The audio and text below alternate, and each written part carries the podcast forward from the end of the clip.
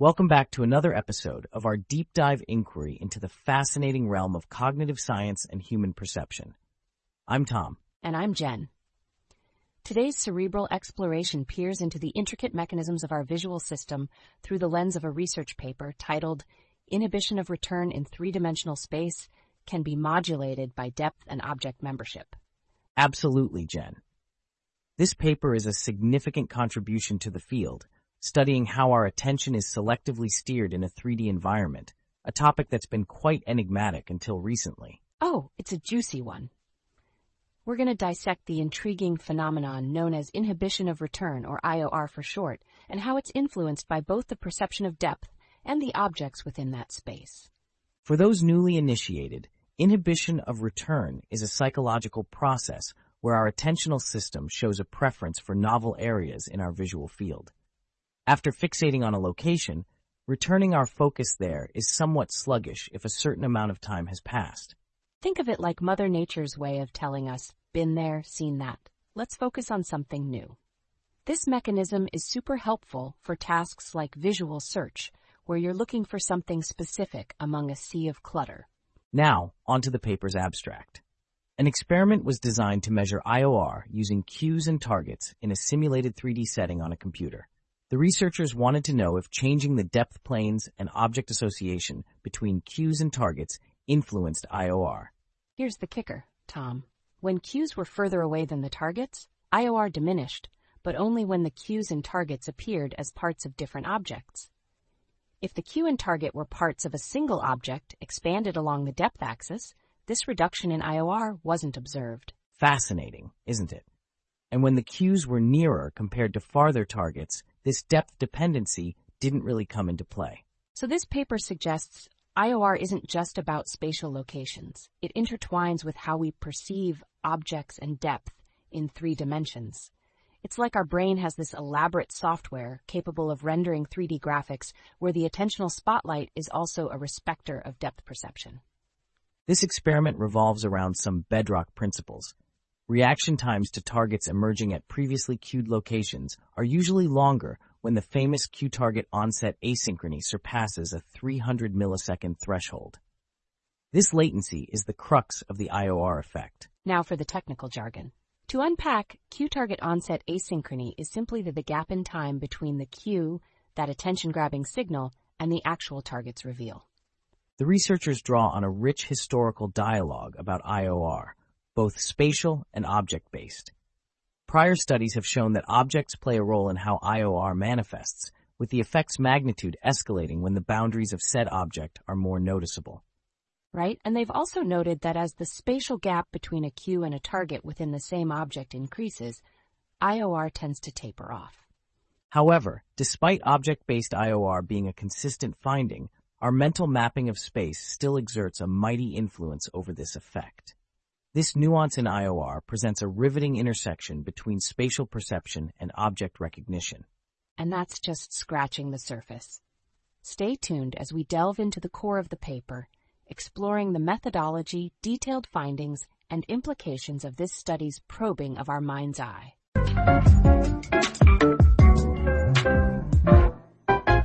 Imagine a world where your attention never gets stuck in the past where looking for your lost keys or that sneaky remote control becomes a game that you actually win. Introducing the latest innovation sparked by groundbreaking research. What you looking at? Goggles. Designed with the inhibition of return in three-dimensional space study in mind, these snazzy specs use advanced AR technology to manipulate depth cues and object boundaries so your attention zips around like a honeybee in a field of fresh blooms. Lost your sock? What you looking at? goggles highlighted in a contrasting color on a different perceived depth plane. Boom, sock found. Looking for something new in your cluttered pantry? Watch as these magical goggles dim what you've seen to spotlight the undiscovered goodies hidden behind that giant jar of pickles. No more second glances that lead to nowhere. With what you're looking at, you'll be saying, now, why didn't I see that before? As you locate objects faster than ever, even when they play hide and seek in another dimension. Forget X-ray vision. That's so comic book cliche. Modern problems require modern solutions. And what you're looking at is your ticket to a supercharged perception in the third dimension. Get your what you looking at goggles today. Because when it comes to looking, it's out with the old and in with the new. Literally.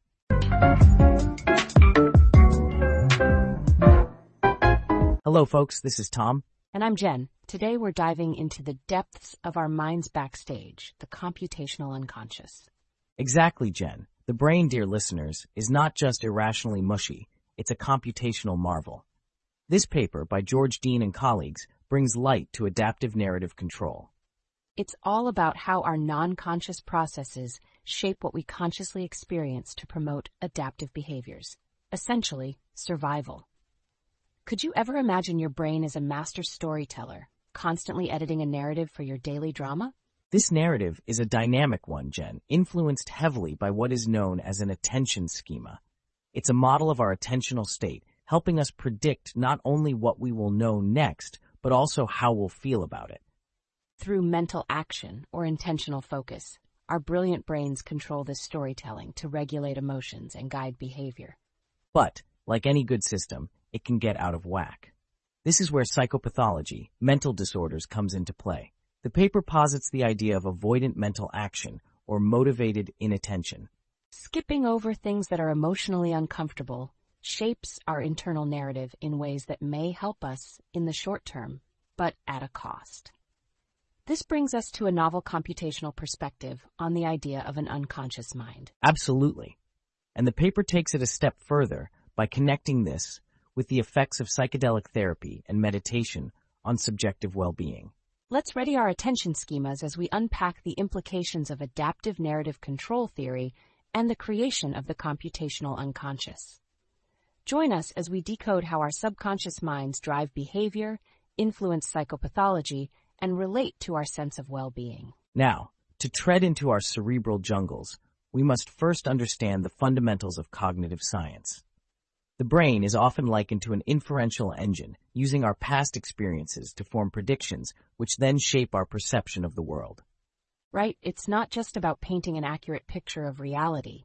It's more pragmatic. The story woven at any given moment is optimized for survival rather than truth.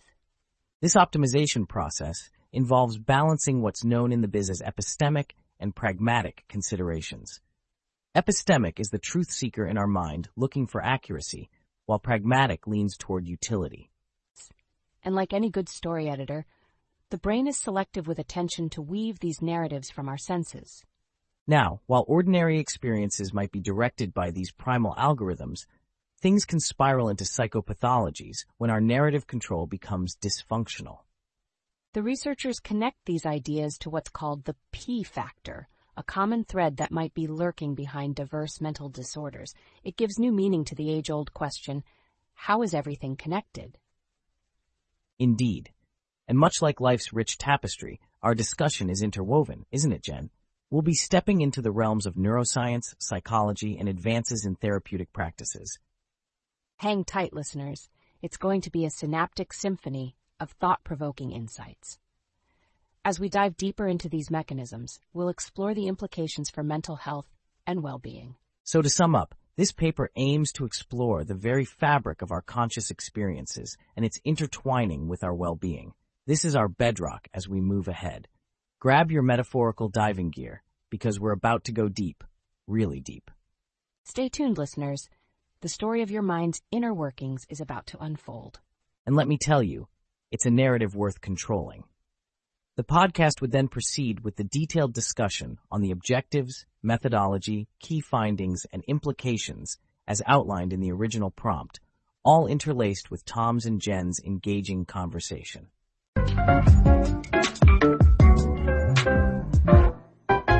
And now, a quick word from our sponsor. Tired of the same old narrative in your noggin?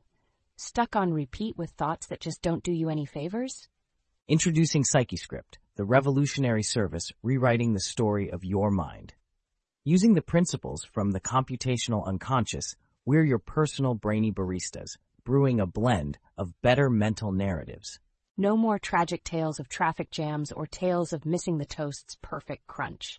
PsycheScript turns your daily downers into a blockbuster hit where you always save the day. With our patented narrative nudger technology, you'll get a tiny, imperceptible jolt whenever you wander off your heroic path. It's like having a director in your subconscious, only less shouty and no weird berate. Can't find your keys? Psyche Script flips the script. Now it's an epic quest with a triumphant orchestral score as you discover them in the freezer next to the peas. Impromptu meeting at work. Watch as PsycheScript transforms your anxiety into an avant-garde drama where you're the intellectual powerhouse, albeit in an office chair. Subscribe now and we'll throw in a complimentary ebook, Narrative Control, turning mental mush into mindful masterpieces. You'll laugh, you'll cry, you'll sign up for a lifetime subscription. PsycheScript, because everyone deserves to live in their own well-adapted narrative wonderland. Side effects may include inexplicably poetic inner monologues and the uncanny ability to turn spilled coffee into a profound life lesson. Use responsibly. Remember, it's not just your life, it's your adventure, curated by PsycheScript. Now back to our regularly scheduled program. Don't don't touch that dial.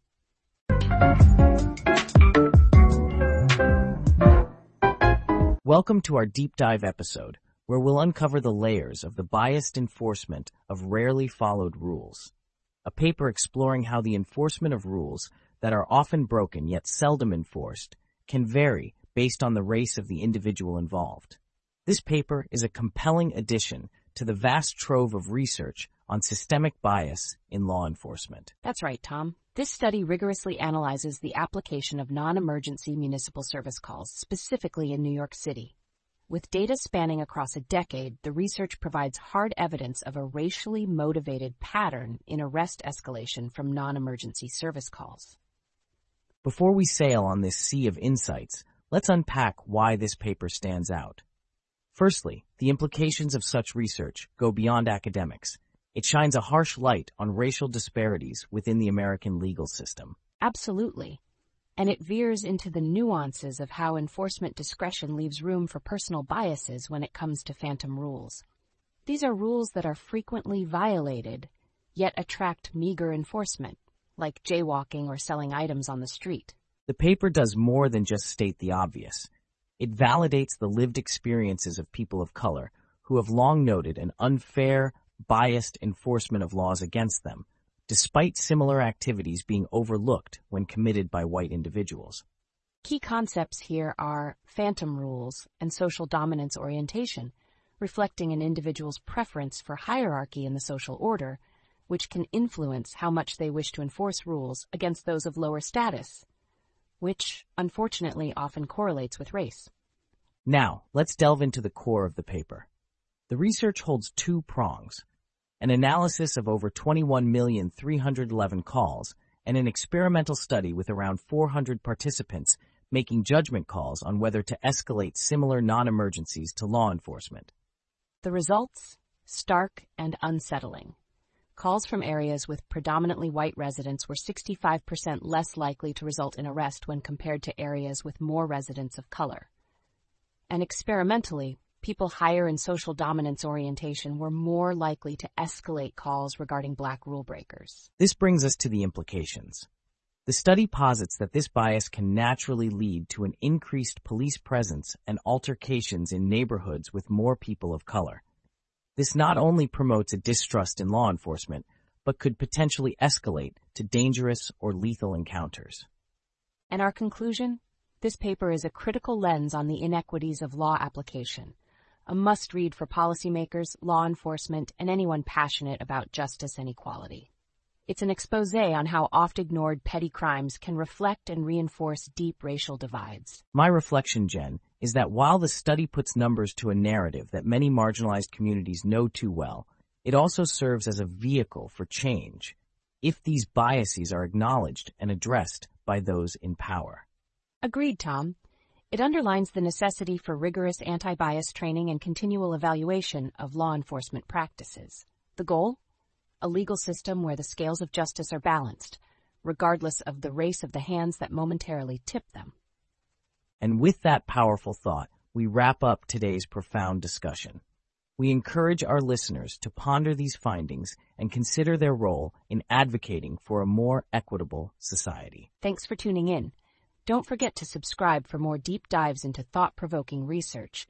where we strive to bring the complexities of academic papers to light. Until next time.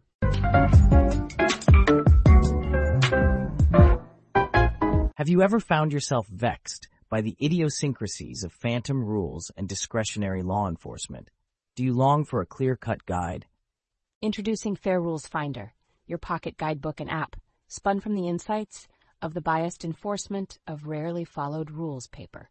With a whimsical spin and a snarky AI, Fair Rules Finder highlights how strangely specific or broadly ignored regulations can be, all with a touch of humor. Bad hair day and considering an illegal sidewalk haircut? Fair Rules Finder will flash a sassy warning, scissor hands at home, please. Thinking of serenading the neighborhood with your bagpipes at dawn? The app will chime in with Wraith. Unless you're summoning the Loch Ness Monster. Let's not. And for the social butterflies, our premium feature, Real-Time Rule Review. Have a quick consult with our AI Jerry before you take the plunge on that front lawn luau. Plus, with Fair Rules Finder, you get personalized phantom rule reports, a monthly roundup of the weirdest laws enforced with cartoonish bias in your area. And for every download we donate to justice reform initiatives, because fighting bias with humor doesn't mean we ignore the issue. So, chuckle at the absurd, stay educated, and be a part of the solution with Fair Rules Finder, where it's not just about staying out of trouble. It's about fairness with a side of laughter. Download now, and who knows, you might just find out your pet turtle needs a license to roam.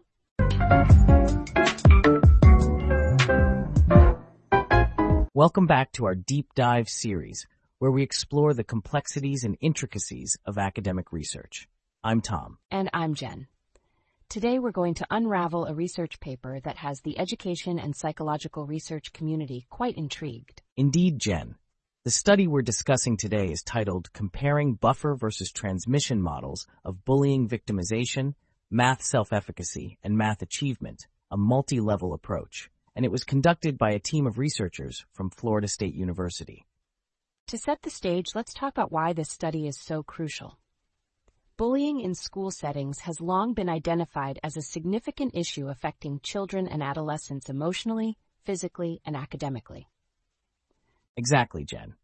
And when we dive into academic performance, we find that bullying experiences, often referred to as bullying victimization, have been associated with poorer outcomes, including lower academic self-efficacy and performance.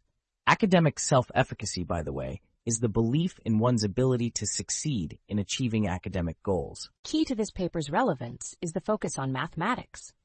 Why math, you ask? Well, math achievement is a critical determinant of future academic and career successes, and it's also where some of the most dramatic effects of bullying seem to show up. That's why this paper tackles the complex relationship between bullying victimization, or BV for short, math self-efficacy, we'll call this MSE, and math achievement using sophisticated statistical models. They explore whether MSE serves as a buffer that protects students from the negative effects of bullying on math achievement, or if it instead acts as a transmission mechanism, where the negative effects of bullying are transmitted through low MSE, leading to poor math achievement. Before we get too deep, let's clarify some of the specialized terminology Bullying victimization, or BV, refers to the harmful experiences one might have as a target of bullying. Math self-efficacy, or MSE, is about a student's belief in their ability to succeed in math-related tasks. Buffer model posits that high levels of MSE can protect, or buffer, a student from the negative effects that bullying might have on their math performance. Transmission model suggests that the negative effects of bullying are mediated through a decrease in MSE, leading to poorer math performance. And to start dissecting the paper, let's look at the objectives and methodology. The researchers aim to understand how BV and MSE are related to math achievement among fourth and eighth graders, utilizing data from the large-scale Trends in International Mathematics and Science Study, also known as TIMSS. They employed Bayesian multi-level multivariate modeling, that's a mouthful, to analyze data from thousands of students across hundreds of schools, taking into account multiple levels of influence from the individual student to the classroom and school context.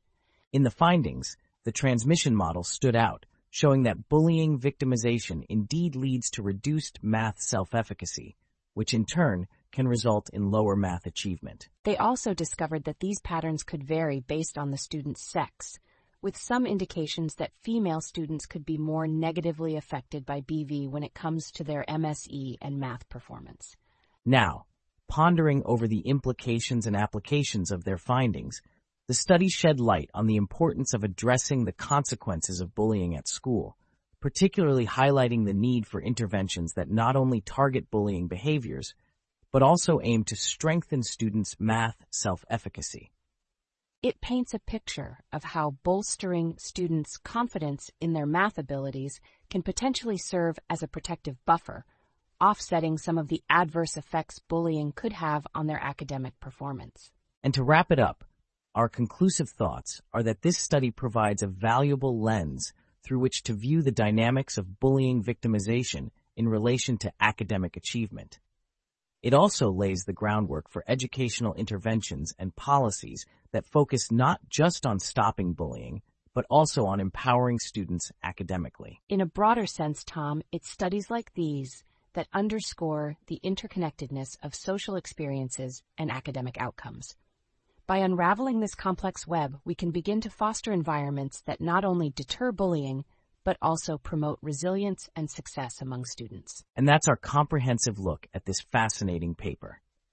We hope this episode has given you a clearer understanding of the nuanced ways in which bullying can impact our children's education and the multi-layered approach necessary to address it. We'll leave you with this thought. Every child's academic journey is shaped by a myriad of factors, and it is our collective responsibility to ensure they have a healthy, supportive environment in which to thrive. Thanks for tuning in, and until next time, this has been an insightful episode of our award-winning podcast.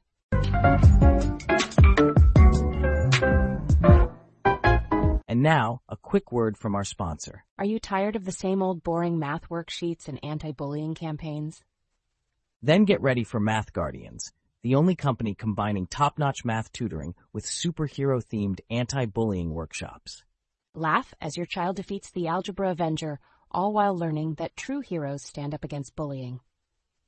Need to calculate the trajectory of pi pies thrown at the mean median? Math Guardians has you covered. And the best part? Watch your kid's self-efficacy soar faster than the square root rocket with our patented math confidence capes. So don't just be part of the average, be part of the mean. Call 1-800-MathGuard to enroll your child today. Math Guardians, because every kid can be a mathlete and an anti-bullying champion. See terms and conditions for CAPE aerodynamics and pie throwing safety regulations. And we're back to the show.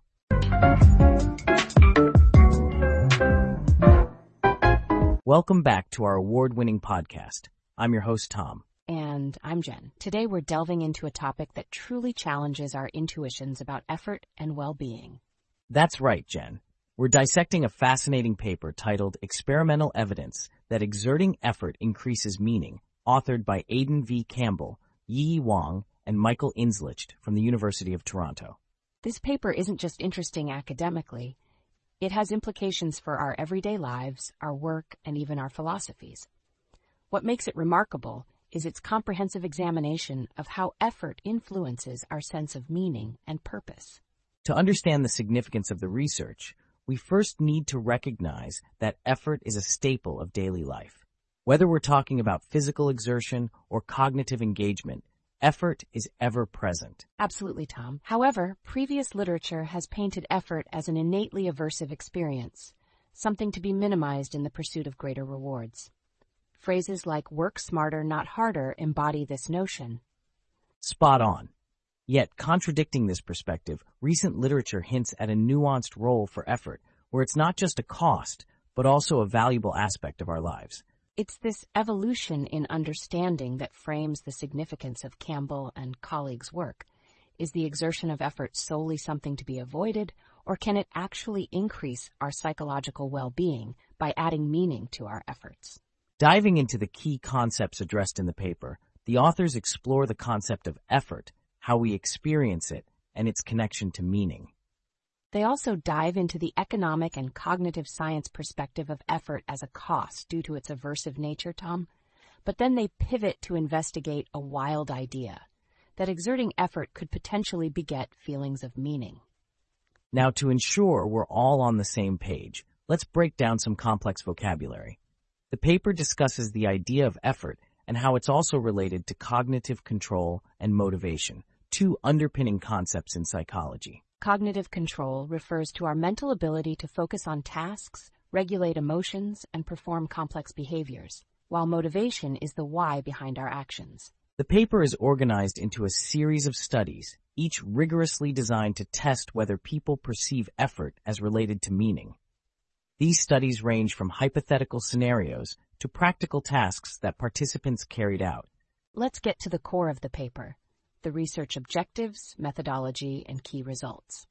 The researchers conducted five studies with a total sample size of over 1,500 individuals. The first two studies presented participants with hypothetical scenarios involving a writing task with varying levels of effort.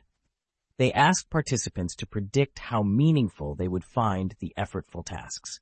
They found that indeed both participants and observers associated more effort with greater perceived meaning.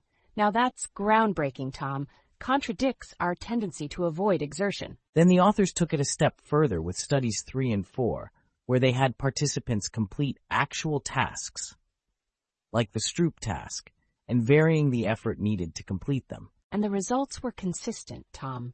More effort equated to more perceived meaning, regardless of the task's inherent value or purpose. In the pièce de résistance, study 5, participants were asked to write an essay, some with the help of AI like ChatGPT and some without. Those who wrote manually, pouring in more effort, found more meaning in their work. Yet despite the less effortful AI-assisted task producing higher quality writing, participants wanted the same compensation for their more effortful, lower quality output. It all paints a picture. Effort has subjective value. Now, the implications of this research are vast. It has the potential to reshape workplace practices, our approach to technology like AI, and engagement in activities that require exertion. If part of our daily satisfaction comes from effort, what does this mean for the rise of automation and smart tech designed to reduce our effort? It could mean rethinking our relationship with tools that ease our cognitive load. And in conclusion, Jen Campbell and colleagues' paper gives us a lot to ponder about the inherent value of effort in our lives. Absolutely, Tom. It influences the way we perceive tasks, determines how we construct meaning, and our proneness to appreciate hard work, whether it's our own or someone else's. And I've got to say, Jen, it makes you wonder if sometimes putting in the extra effort isn't just good for achieving our goals, but for feeling our actions are meaningful too. Indeed, Tom, it's a conversation that goes beyond the paper and into the realm of philosophy, life choices, and certainly future research. It's been an enlightening episode. Until next time, keep exerting that effort, finding meaning, and of course, tuning into our podcast.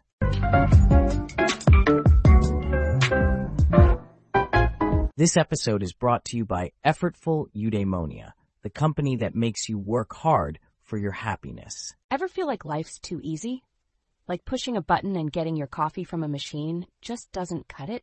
Well, have no fear. Effortful Eudaimonia is here with the new Grind It Yourself coffee maker. It's a coffee machine without the machine. We give you the raw beans, a hand grinder, a blowtorch, and a metal bucket. That's right.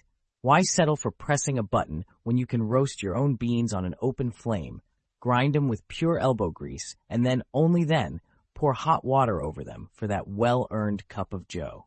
Studies show hard work adds meaning, so we've removed the convenient bits to maximize that life value. Want to toast your own bread? Forget the toaster. Try our patented flint and steel bread crispifier. With every spark comes greater satisfaction. Effortful eudaimonia. Because when life gets easier, we make it harder, so it feels so much better. Terms and conditions apply. Satisfaction directly proportional to the sweat and tears.